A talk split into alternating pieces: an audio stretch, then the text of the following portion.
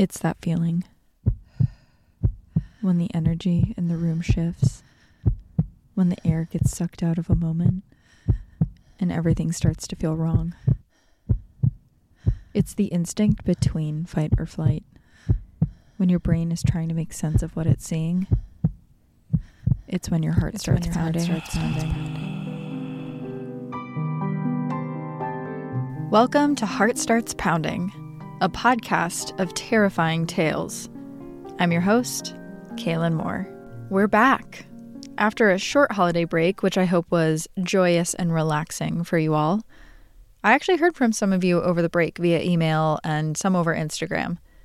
Some people had scary stories to share, some just wanted to say hey, and I loved all of them. Thank you so much to everyone who rated and reviewed over the break as well. It really means a lot. If you haven't yet, please consider leaving a rating or review wherever you listen. It really helps small podcasts like this one. And a reminder that if you have a heart pounding tale to share on the podcast, email heartstartspounding at gmail.com. But for now, let's dive in. There's something inherently unsettling about the woods. Maybe that's why they're such a staple in horror movies. I remember the first time I watched The Blair Witch Project, in which three amateur filmmakers stumble around a forest that won't let them out. They're searching for the fabled witch that lives inside the woods. Every turn they take brings them to a spot they've already traversed. The thick branches become so tangled above them, it's hard to tell the direction they're heading by looking at the sun. It's like being in perpetual night. I couldn't walk in the woods for months after watching. Maybe it's scary because we live in a world where every square inch seems to be tackled and domesticated for human use. And when we're in the woods, it feels like we no longer have the upper hand. I love camping, but I do find something disquieting about it. It always feels like there's something just beyond the horizon. Like if I focus my eyes hard enough in front of me, I'll catch whatever's lurking just beyond the tree line. And when I'm zipped up in my tent at the end of the night, my imagination explodes with what could be waiting for me outside the zipper. It's like I'm at my most vulnerable out there. Today, I'm going to take you on a terrifying camping trip into the woods with me. We're going to hear two horrific tales of camping, including one from a listener that stopped me in my tracks. So, last year on my TikTok, I shared a creepypasta story that almost immediately got censored by the app. I've had this happen before. There's been a few times where I'll accidentally share a photo that has a little bit of gore in it, and the app will hit me with one of those warnings that says, Some people may find this content to be disturbing. Okay, I get it, and that's my bad. But I was really careful with this one. I made sure each photo was clean, and it still got the strike. It seems like it got a sensitive content warning just for being scary. This is the tale of the solo traveler. Casey Rodriguez needed to clear her head. This past year had been really rough on her. It was May 2020, and she had been stuck in her apartment for nearly three months, with little hope of anything changing. And on top of that, she had just been dumped. Maybe the state of the world was to blame, she reassured herself. But most likely, it was the fact that Casey and David were already having problems before they were forced to spend every day locked inside together. There was never more than an arm's distance between them and their problems in their crammed one bedroom. It was the only apartment they could afford in DC. David assured her she would be fine. He was going to move out, so she didn't have to worry about finding a new place. Thanks, she thought. He was really helping her by leaving her stranded in an apartment she could never afford alone. Every day after David left, the walls of her apartment felt closer, like they were caving in. She started feeling claustrophobic. It was as if she couldn't inhale all the way in. She spent countless hours Googling symptoms. Surely she had caught the virus somehow. But no, she was just suffocating herself. Two weeks later, she called her father. I think I need to get out of town, Dad. I think that's a great idea, he said. Why don't you visit your aunt in Chicago? And get on a plane right now? No. Do you still have my camping gear from college? He did, but he asked who she was going to go with. I think just me. I just want to be alone, have some space, look at a tree. I was thinking of driving out to West Virginia, maybe Fayetteville for a few days. When she went to pick up her things from her father, he begged her to not go alone. You just don't know what's out there. It's not smart for a young woman to be out in the woods alone. Everyone's at home, Dad. Crime's like never been lower because no one's outside. Before she left, he gave her his film camera. Well, you should at least be able to get some nice shots with this, he said. Just bring it back to me when you get back and I'll develop the film for you here. The next morning, she was off. An hour into her trip, she started feeling more like a person. It was nice to look at different scenery for a change. The trees were lush and alive, and the rolling hills in the distance looked like a painting. Her eyes took time to adjust to the road. It was as if they hadn't seen more than 20 feet in front of them for the last few months. And she didn't think about her breathing once. But five hours into the drive, right as she was supposed to be getting into town, she stopped seeing any signs for Fayetteville. Casey pulled over and reached for her phone, but it looked like it had stopped getting service miles ago and hadn't been doing much to lead her in the right direction since. She kept driving, hoping to find a sign that would indicate where she was, but all the signs were for towns she didn't recognize. Casey had never been to this part of Appalachia before. Eventually, the sun started its late afternoon descent, and the rolling Allegheny Mountains to the west threatened to swallow up the daylight quickly. Casey knew she had to find a place to set up camp and soon, but in her search for anything familiar, she came up empty. The back road she was traveling down became more rugged and less kept. The once lush trees now seemed dead and demented, their snarled branches twisting into a canopy above her, blotting out the sun. And she had abandoned any hope of finding a familiar sign about 20 miles back. But then like the Bates Motel materializing through Janet Leigh's drowned windshield, she saw a sign for a campground. The Rusty Nail Campground was a small clearing in the woods, about half the size of a football field. Casey saw a small store for necessities by the entrance gate, and when she pulled in, she could see that it was pretty much empty except for one other RV. It would have to do for tonight. Casey could stay the evening and continue the search for her intended location the following day. She set up her campsite in the back corner, on the other side of the site from the only other camper. A man with a tangled beard and a trucker hat sat in a camping chair, sipping a beer outside of the RV. Casey waved at him between connecting the poles of her tent, but he just sat there, sipping his beer and staring at her, his face unchanging. The first hour or so was spent walking around taking photos with the last bit of sunlight. She hadn't used her dad's camera in years and honestly didn't know if she was doing it right. But as it got darker, the need for wood to start a fire became more apparent. And the only place to do that was the small store she had passed. A store that was, come to find out, severely understocked and manned by a lanky kid with auburn hair who couldn't have been more than 16. Casey noticed a sign for firewood in the corner, but all the wood underneath it had been claimed. Do you have any more wood? she asked. But the boy didn't acknowledge her question. Instead, he stood behind the counter, eyes glued to a small television in the corner that was playing a news story.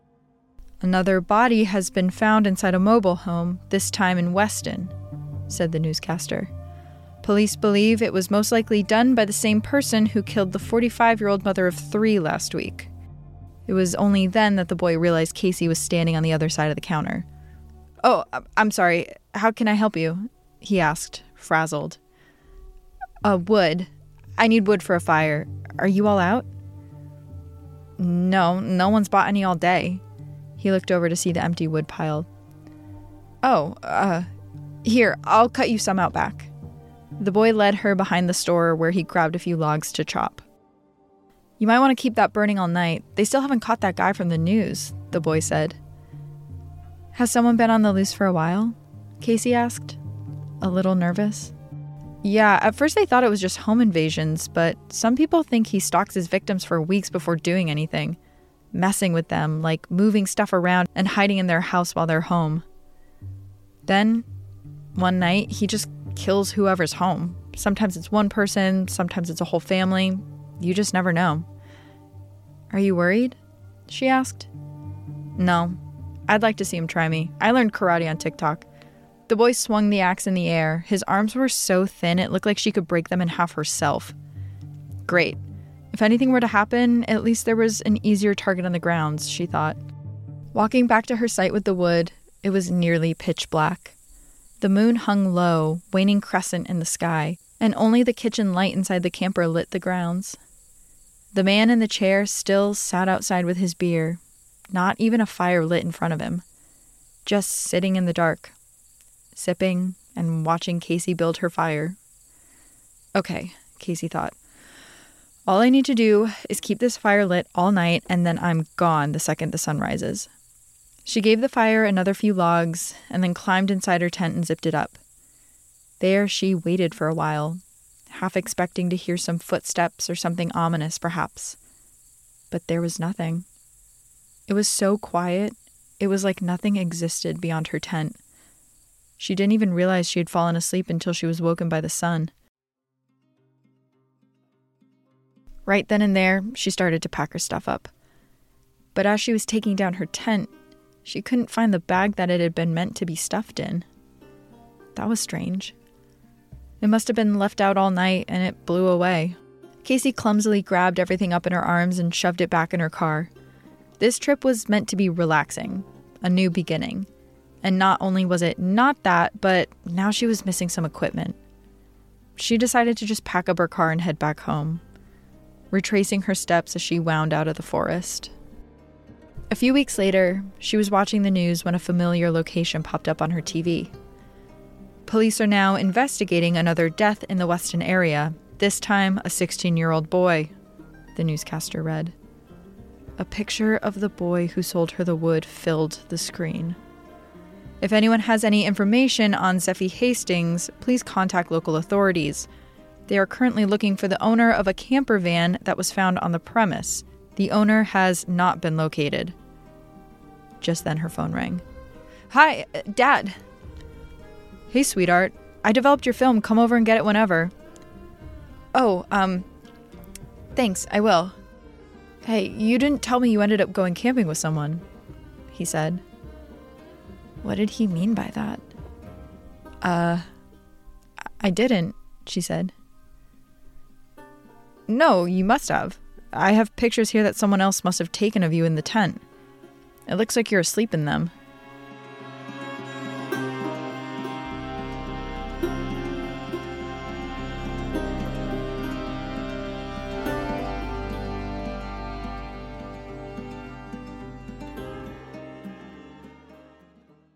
Okay, I can see how that would freak some people out.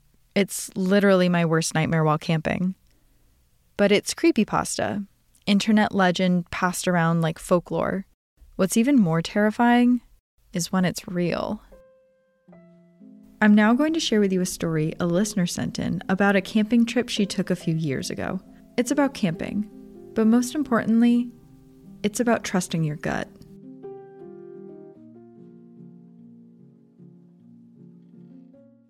In July of 2020, Julia and her husband, who we'll call Mike, decided to embark on a camping trip across Colorado. Their first two nights of the trip were spent in the same city, but the third night they wanted something more remote. So they ventured outside the city towards a national forest in the area and set up camp near a deep canyon surrounded by giant pine trees. The first night, Julia writes, was amazing. They parked their car next to a small plot of land and set up a little campsite. Many other people populated the grounds, playing games and sitting around campfires they had made with their families. The weather was beautiful. The altitude meant that it didn't get too hot despite it being July, and the nights were clear and starry. The next day, Julia and Mike explored the landscape and surrounding town. They didn't have anything specific planned for the trip, they just wanted to get away so they mostly popped around the little shops in the area and ate at a local diner. But that night, they came back to a campground that was unrecognizable from the night before. The sun had started setting when they made their way back to the grounds, And in the fading light, Julia could sense a stillness that wasn't there previously. The rabbits and deer that grazed by the tree line were gone, as was the low hum of music and families talking. It was like the quiet of a beach when there's a shark in the water. There's a difference between a nice night in the woods and a quiet night in the woods, Julia wrote. Quiet nights means something is wrong. And it was a very quiet night. And then there were the bugs. Ants and flies infested the grounds to the point where Julia and Mike had to pack up their car and move it to another plot. They started cooking dinner when all of a sudden they heard a scream. A child, who they later learned had stuck his foot in a cactus while running to his parents and yelling, We gotta go.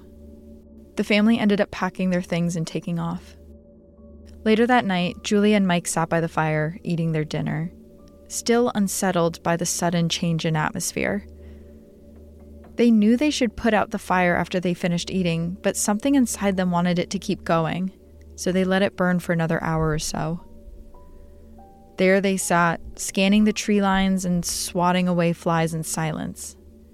Finally, around 11 p.m., they were able to fall asleep. But then, at 2:30 in the morning, Mike shot up in a cold sweat. "We got to go," he said, lunging towards the blanket that covered the windshield. He had hardly sat all the way up in his seat before he turned the car on and started driving. What do you mean? Julia asked, but Mike was in a full panic at that point. I don't know. I think I heard someone scream. There's something bad over there. Julia didn't ask any more questions. She trusted Mike, and eventually they made it to a grocery store parking lot where they parked for the rest of the night. They decided that they'd get their stuff in the morning and just head out. The night felt like it lasted forever. What could have scared Mike so badly that they had to leave immediately? Hearing strange noises in the night while camping was typical, and usually not something to worry about. And Julia hadn't even heard what it was. Was it just a nightmare?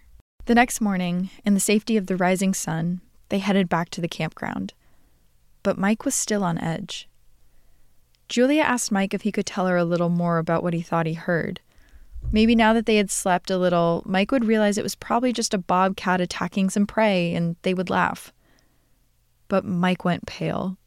I thought I heard a scream. And then I felt like we were being watched. All my hair stood up and I just wanted to get out of there. I thought we were going to die. When they pulled up to the grounds, just to be safe, Julia phoned the rangers. She told them someone needed to check out the area. Everything seems to be fine, the ranger said after a preliminary search of the area. Sometimes new campers just get freaked out by sounds in the woods. You'll both get used to it. Was he making fun of them? Julia and Mike were seasoned campers. They had seen it all, but they never felt anything like this. After being brushed off by the ranger, they just wanted to get out of there. But then, sometime later, Julia got another call. It was the same ranger. Uh, we found something.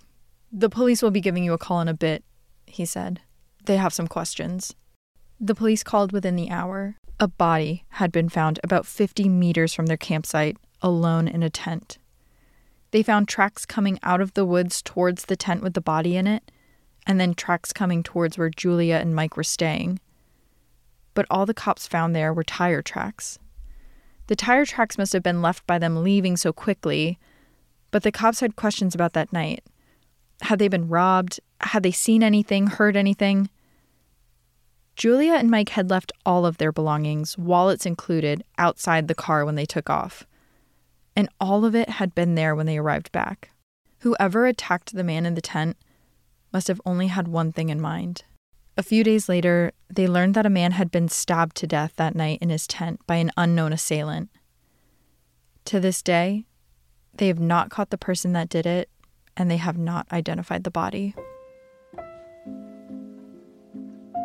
Did Julia and Mike just barely escape a disastrous fate? Would you ever go camping again if it were you? The first story I told you was just a legend, but many legends exist to warn us. They teach us when to trust our gut, when to run. So, dear listeners, beware while camping. You never know what you'll find out there, or even worse, what may find you. This has been Heart Starts Pounding, written and produced by me, your host, Kaelyn Moore. Music by Artlist. Have a heart pounding story you'd like to share on the podcast? Email heartstartspounding at gmail.com. Until next time, ooh.